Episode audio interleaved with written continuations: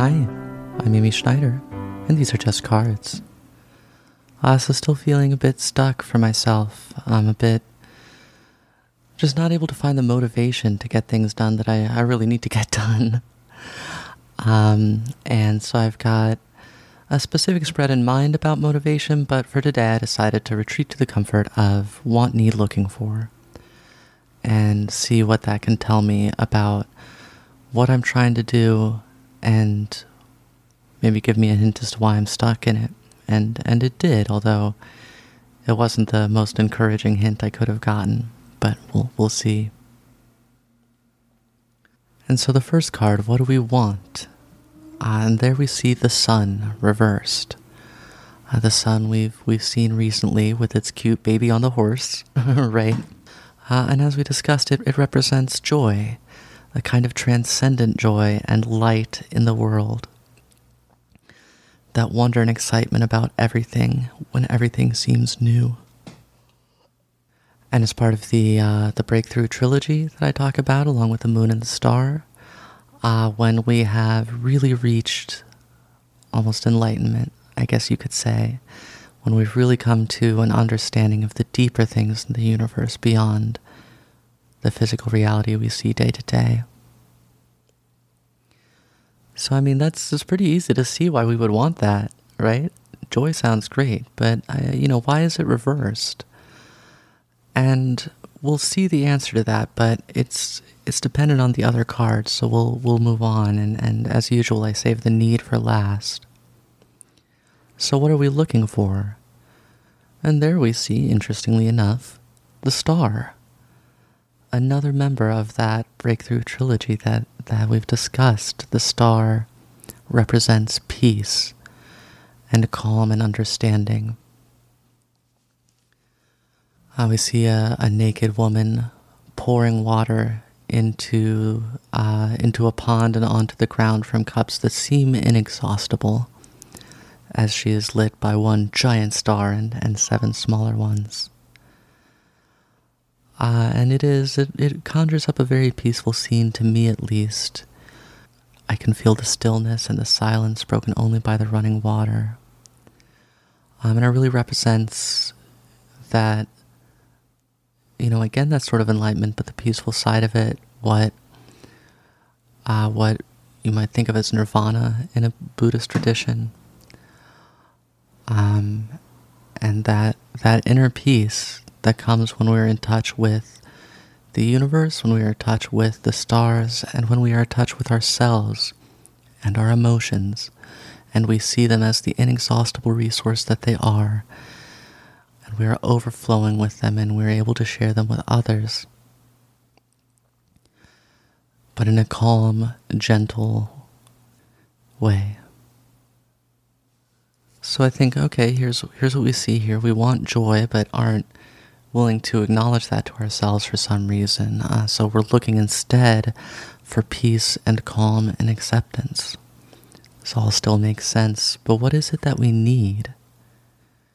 And here we see the Six of Swords reversed.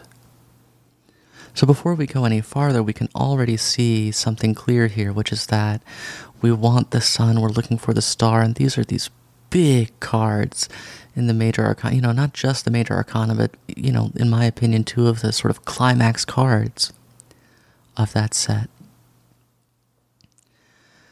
And so, what the tarot is telling us, first of all, is uh, slow down a little bit.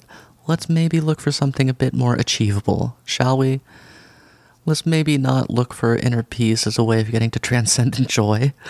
You know, it'd be great if it worked out, but let's let's let's ease up a little bit let's expect a little bit less of ourselves. Uh, but beyond that, though, the Six of Swords, like many of the Swords cards, is, is sad.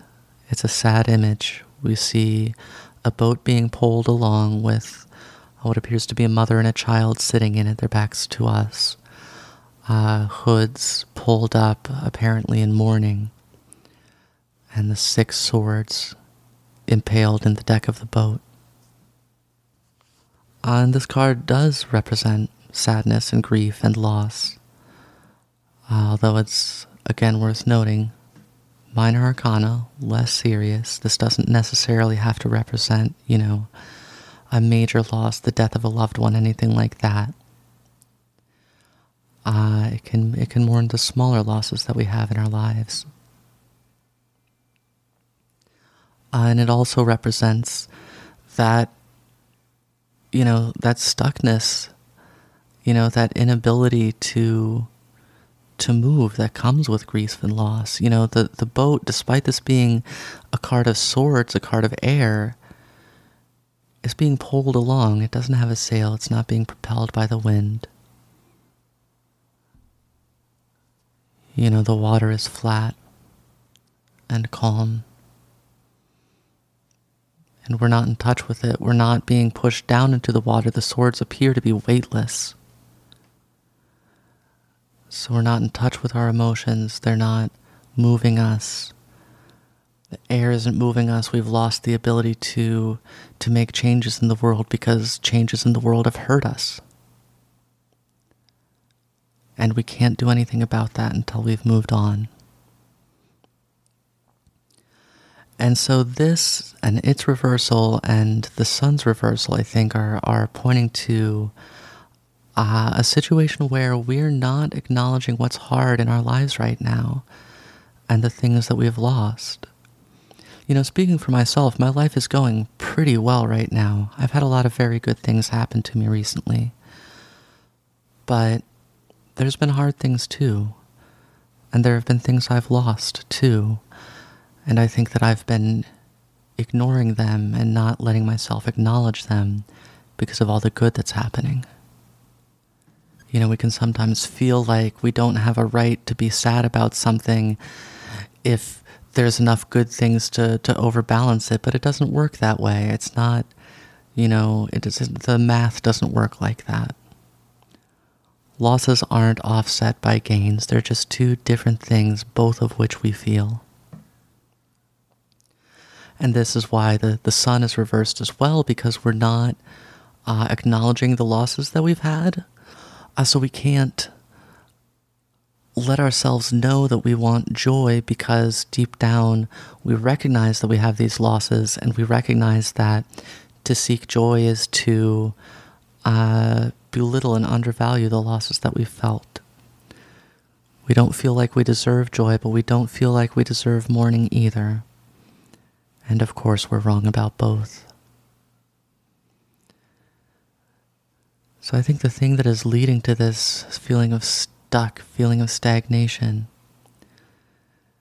you know, the way to break through that is to mourn what I've lost, even though it's not that much, even though it would seem trivial to somebody else.